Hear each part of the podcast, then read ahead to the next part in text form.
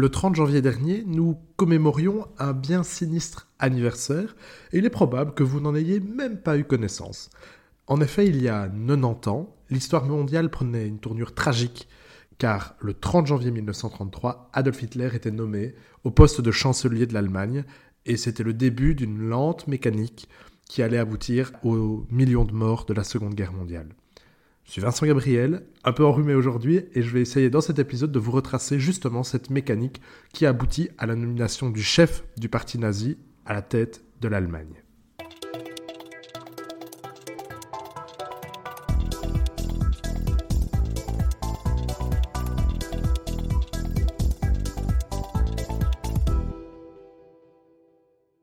Bonjour à toutes et tous et bienvenue donc dans ce nouvel épisode de Passé ressuscité, le podcast frère de vingt minutes pour comprendre, dans lequel on revient sur les usages et mésusages du passé à des fins politiques. Aujourd'hui, on a du pain sur la planche parce qu'on va s'attaquer à un mythe qui postule que Adolf Hitler est arrivé au pouvoir par la voie de la démocratie. On va voir en réalité que c'est un petit peu plus complexe que ça, comme toujours dans l'histoire, c'est probablement la phrase préférée des historiens.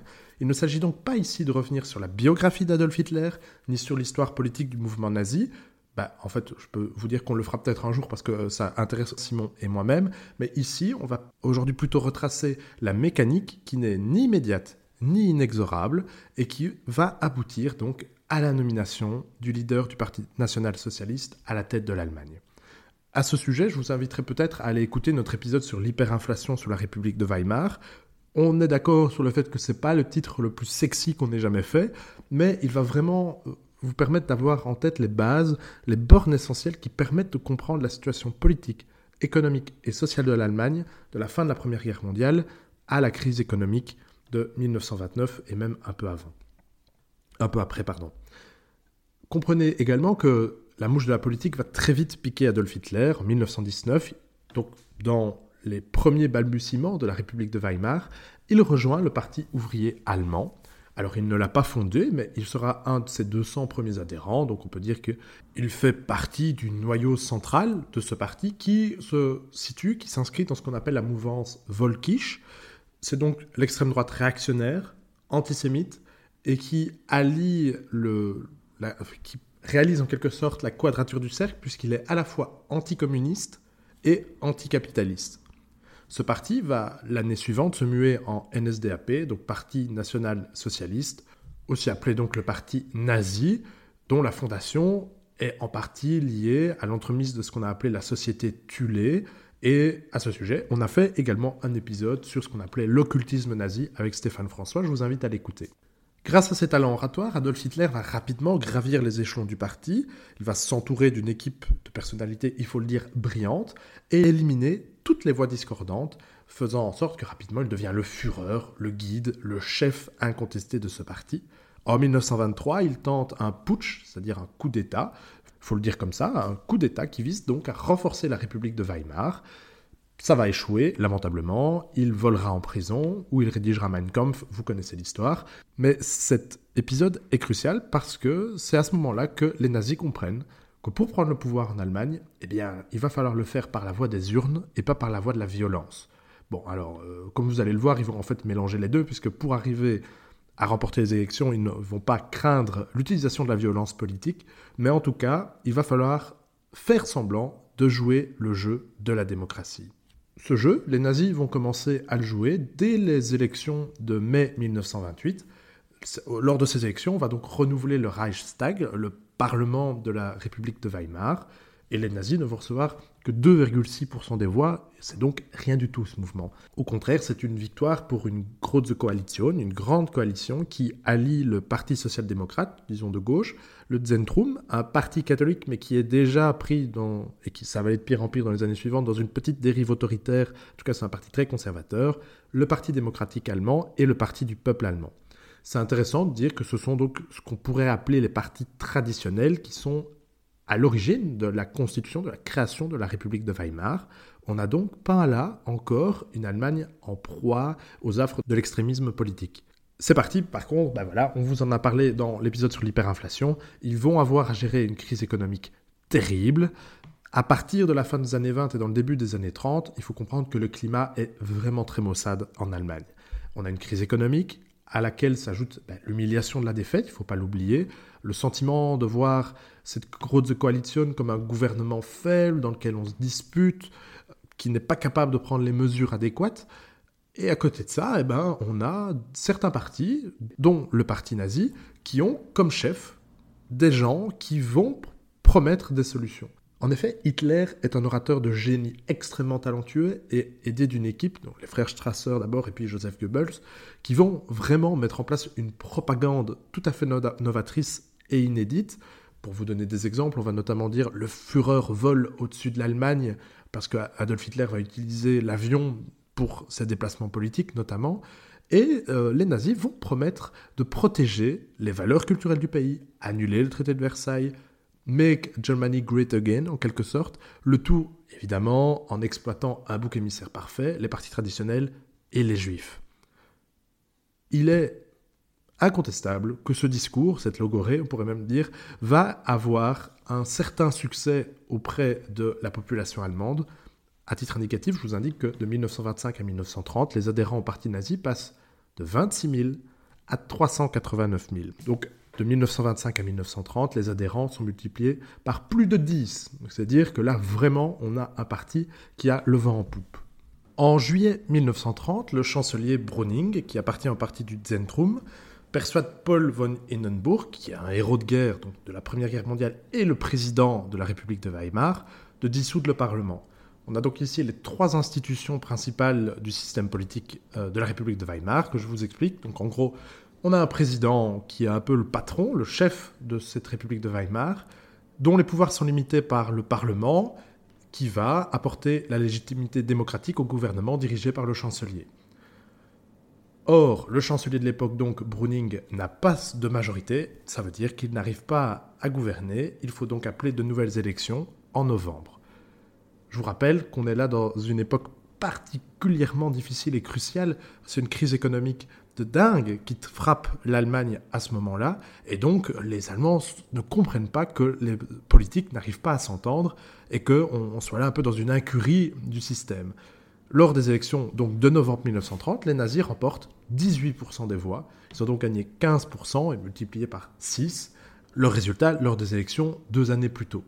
Le régime est toutefois à nouveau trop instable, la coalition n'arrive pas à trouver de majorité, elle est prise entre les communistes, les nazis et les sociodémocrates qui ont été virés justement de la majorité gouvernementale, et donc il va, euh, le système ne tourne pas.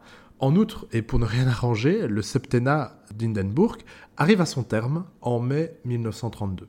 L'homme est alors âgé et au début, on pense qu'il ne voulait pas se présenter, mais il avait un adversaire, et cet adversaire, c'était Adolf Hitler, et cet adversaire, il faisait peur, parce qu'à ce moment-là, donc on est en mille neuf cent trente-deux, le mouvement nazi est un mouvement puissant, certes minoritaire au Reichstag, mais qui représente quand même environ vingt pour cent des voix, soit un Allemand sur cinq, qui n'a pas peur d'utiliser la violence politique pour arriver à ses fins, et qui prêche vraiment un discours violent qui va, il ne s'en cache pas, vider la République de Weimar de sa substance. On, a, on craint donc pour la démocratie en Allemagne.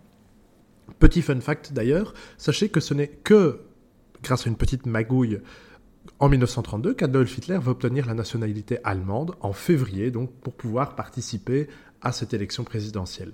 Celle-ci se fait en deux tours et la plupart des partis, y compris les socialistes, vont voter pour Hindenburg, qui est un personnage un peu réactionnaire tout de même. Celui-ci va obtenir quarante-neuf virgule cinq pour cent des voix au premier tour. Ok, c'est donc un message fort, il est pr- presque passé tout de suite euh, lors des élections, mais Adolf Hitler, là, il obtient déjà trente pour cent des voix. C'est-à-dire qu'en termes de suffrage exprimé, il double son score de mille neuf cent trente, si on peut considérer, ce qui est le cas, que les votes pour le parti nazi correspondent aux votes pour Adolf Hitler. Au second tour de cette élection présidentielle, Hindenburg récolte cinquante-trois pour cent des voix et Adolf Hitler trente-six pour cent. Alors, il y a deux choses à dire. Oui, Hindenburg est réélu, mais là, on a vraiment un signal fort. Adolf Hitler est un homme fort. Il fait désormais partie du paysage politique de l'Allemagne, notamment grâce à l'utilisation intelligente et spectaculaire de la propagande de Joseph Goebbels, ainsi que, donc, je vous l'ai déjà dit, le charisme d'Adolf Hitler. Une fois que son mandat est consolidé, Hindenburg va destituer Brüning, le chancelier, et le remplacer par Franz von Papen, du Centrum également. Et c'est ici qu'on va commencer à s'attaquer un peu à ce mythe de Adolf Hitler arrive au pouvoir par les voies de la démocratie. Vous voyez donc que on, Hindenburg, pour lequel on a voté pour res- faire respecter la démocratie et la République de Weimar contre Adolf Hitler, va en fait passer outre le jeu de la démocratie, puisque même s'il n'y a toujours pas de majorité au Reichstag, eh bien, il vire le chef du gouvernement, il en nomme un autre, qu'il va nommer chef d'un gouvernement d'urgence, en quelque sorte, hein, de situation extrême. On n'a pas de majorité, bah donc qu'est-ce qu'on va faire? On va gouverner par ordre exécutif, c'est-à-dire Hindenburg va faire passer des lois sans contrôle du Parlement, dans l'attente, certes, de nouvelles élections, mais en attendant, la démocratie n'est pas respectée. Ce von Papen, qui est donc du Centrum, va de, devenir, va plaider pour un régime fort. Il veut en fait, en quelque sorte, renforcer les pouvoirs du chancelier, ou en tout cas ceux du président, mais qui ait vraiment un pouvoir exécutif fort à la tête de l'Allemagne. Et il va donc notamment être nommé dictateur de Prusse. C'est donc un État fédéral de l'Allemagne, mais cet État fédéral représente quand même justement la moitié de cette Allemagne. Donc on a vraiment un régime qui est en train, tout doucement, de virer vers quelque chose qui s'écarte de la démocratie. De nouvelles élections ont donc lieu en juillet mille neuf cent trente-deux, et c'est une date cruciale. La campagne va être marquée par une violence politique extrême, surtout de la part et entre les deux partis extrémistes, les communistes à gauche et les nazis à droite. Ceux-ci vont donc s'affronter en, les uns les autres, on a donc un climat de guerre civile, mais ils vont également aller faire peur aux électeurs qui veulent voter pour l'autre bord, ou bien, on va dire, motiver au bout de la matraque les électeurs indécis à aller voter. Donc on a là déjà une Allemagne qui s'écarte à nouveau, toujours un peu plus, de l'idéal démocratique que portait la République de Weimar. Et le résultat de ces élections ne va rien arranger. Le parti nazi arrive premier avec trente-sept pour cent des voix, ils doublent leur siège.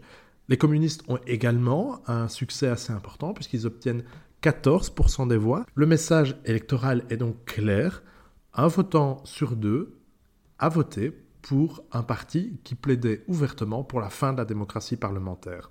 En outre, cela veut dire que constitutionnellement, ces deux partis peuvent bloquer la formation d'un gouvernement ou faire tomber celui-ci par simple obstruction parlementaire. Il n'y a donc que deux solutions pour sortir de ce guêpier, ou bien Hindenburg nomme un gouvernement qui va continuer de gouverner donc euh, l'Allemagne par décret exécutif, donc un gouvernement d'urgence, ou bien quelqu'un doit faire une coalition avec les nazis. Mais à l'époque, personne n'en veut. Et Hitler, de son côté, indique qu'il ne votera la confiance pour aucun autre chancelier que lui-même. On a donc dès le début un candidat chancelier qui doit récolter la confiance donc de cent pour cent du Reichstag, mais qui sait que trente-sept pour cent va déjà voter contre lui. C'est donc extrêmement compliqué. Hindenburg va donc maintenir von Papen au pouvoir, à la tête d'un cabinet d'urgence, et on va s'entendre pour que Göring, qui est donc le bras droit d'Adolf Hitler, devienne le président du Reichstag. Von Papen est à la tête d'un gouvernement réactionnaire, je vous l'ai déjà dit, et, mais il ne parvient pas ni à juguler le taux de chômage, ni à améliorer la situation interne comme externe de l'Allemagne, parce qu'en fait, il ne trouve pas de majorité parlementaire, notamment. Et à, le, à, ce, à ce niveau-là, je vais vous raconter une anecdote qui est incroyable. Nous sommes le douze septembre mille neuf cent trente-deux. Le Reichstag n'a alors qu'un seul point à l'ordre du jour. Il s'agit simplement d'accepter la déclaration gouvernementale, donc, du gouvernement d'urgence de von Papen. Mais les communistes vont plutôt demander de voter sur deux décrets d'urgence qui ont été pris par ce gouvernement. Et donc, vu que c'est des décrets d'urgence, sans l'accord du Parlement. En fait, ce qu'ils veulent, c'est un vote de confiance. Le N S D A P demande alors un lever de session de trente minutes, parce que quand même, il faut aller demander l'avis du Führer. Et bien, pendant ce temps-là, pendant ces trente minutes, von Papen en profite pour foncer chez Hindenburg, lui demander la dissolution du, par- la dissolution du Parlement, parce qu'en fait, ben, si la confiance n'est pas votée, donc si c'est un vote de défiance, ben, il va devoir quitter le pouvoir, von Papen. Hindenburg, paniqué, signe donc le décret qui dissout une nouvelle fois, une fois de plus, une quatrième fois, le Parlement. Von Papen fonce à nouveau vers le Reichstag où, sous les cris d'hostilité, il dépose le document signé donc de la main du président de la République de Weimar qui atteste de la dissolution du Reichstag. En gros, tous les parlementaires qui sont là n'ont plus de pouvoir, mais Hermann Göring, le président donc du Reichstag, n'en a cure et il maintient quand même le vote. Et c'est un coup de semence assez, assez violent, puisque cinq cent treize parlementaires contre quarante-deux vont approuver la défiance. Et donc, il y a presque la totalité du Reichstag qui dit qu'on ne fait pas confiance au gouvernement von Papen. C'est un vote fort, mais il n'a aucune valeur juridique, puisque la dissolution du Parlement est légale une fois que le document du président touche le bureau du président du Reichstag. Donc, la seule chose qu'on sait, c'est que ce n'est pas l'ambiance au niveau politique en Allemagne et qu'à nouveau, de nouvelles élections vont avoir lieu en décembre mille neuf cent trente-deux. La campagne sera beaucoup moins violente, mais les Allemands n'en peuvent plus. Les partis traditionnels n'arrivent pas à s'entendre, ni à juguler les extrémistes. Leur situation des Allemands, en général, je veux dire, ne s'améliore pas. En gros, il faut que ça cesse. En décembre mille neuf cent trente-deux, donc, les nazis restent le premier parti, mais en fait, d'une certaine manière, ils sont les grands perdants, puisqu'ils n'ont plus que, en quelque sorte, trente-trois pour cent des voix. Ils ont donc perdu trente sièges, et Joseph Goebbels écrit dans son carnet, dans son journal, que le futur pour le mouvement s'annonce extrêmement sombre. Cette perte, en fait, s'explique notamment par les méthodes violentes des S A qui commencent vraiment à inquiéter les électeurs modérés. De leur côté, les communistes ont un petit gain, dix-sept pour cent, on a donc toujours la moitié des Allemands qui votent pour un parti extrémiste, alors que le Zentrum gagne une dizaine de sièges. Le général von Schleicher est alors nommé chancelier, mais à nouveau, il ne parvient pas à naviguer dans les affres politiques du Reichstag. Von Papen voit là en fait une opportunité, il se dit que c'est peut-être l'occasion de revenir au pouvoir, et pour ce faire, il va rencontrer secrètement Adolf Hitler, en lui proposant en quelque sorte un deal. Hitler deviendrait chancelier et von Papen serait au gouvernement. En gros, on aurait une coalition N S D A P Zentrum que Hindenburg va refuser dans un premier temps, car von Schleicher n'arrive pas à gouverner et Hindenburg a donc dans un premier temps envie de demander à von Papen de redevenir chancelier, mais les conseillers lui disent que c'est absolument pas une bonne idée. D'abord, ce serait extrêmement impopulaire de faire revenir quelqu'un qu'on a viré quelques mois plus tôt. Ensuite, von Papen explique à Hindenburg qu'il se sent tout à fait capable de canaliser Adolf Hitler, et en outre, dans l'entourage du président de la République de Weimar, ben on croit qu'il n'y a que les nazis qui pourraient nous sortir du marasme politique en évitant une révolution bolchevique, donc en évitant de donner le pouvoir aux communistes. Et il y a beaucoup de choses, parfois vraies, parfois fausses, qui ont été écrites sur le rôle des industriels dans ces négociations. Il ne s'agit pas ici de mettre tout au clair, mais il est clair que le patronat va tendre la main à Adolf Hitler également. En gros, c'est Yann Kershaw, vraiment l'historien de référence sur Adolf Hitler, qui dit que dans l'arrivée au pouvoir d'Adolf Hitler, rien n'était écrit. Et certes, le parti nazi était le premier parti au Reichstag, mais en fait, pour que Hitler soit élu en quelque sorte démocratiquement, il fallait qu'Adolf Hitler ait une coalition autour de lui, réunisse donc une majorité parlementaire avec un, en quelque sorte un vote de confiance et non une nomination sortie un peu ex machina de la part de Hindenburg. Donc en gros, je pérore ici, mais ce que je veux que vous compreniez, c'est que il n'est pas tout à fait faux de dire qu'Adolf Hitler est arrivé au pouvoir par la démocratie, mais ce n'est pas non plus tout à fait vrai que cette démocratie était déjà viciée et qu'il s'agit en fait d'une magouille politique et électorale. En effet, les nazis n'avaient pas de mandat démocratique fort, et d'ailleurs, ils venaient de perdre en quatre mois deux millions de voix. Ils n'étaient donc pas sur une dynamique favorable, mais par contre, il est vrai que le tout se fait en tout cas en quelque sorte dans l'esprit de la constitution de la République de Weimar. Un cabinet Hitler est donc mis sur place avec la deux conditions, je vous l'ai dit. Un, il faut que von Papen soit vice-chancelier.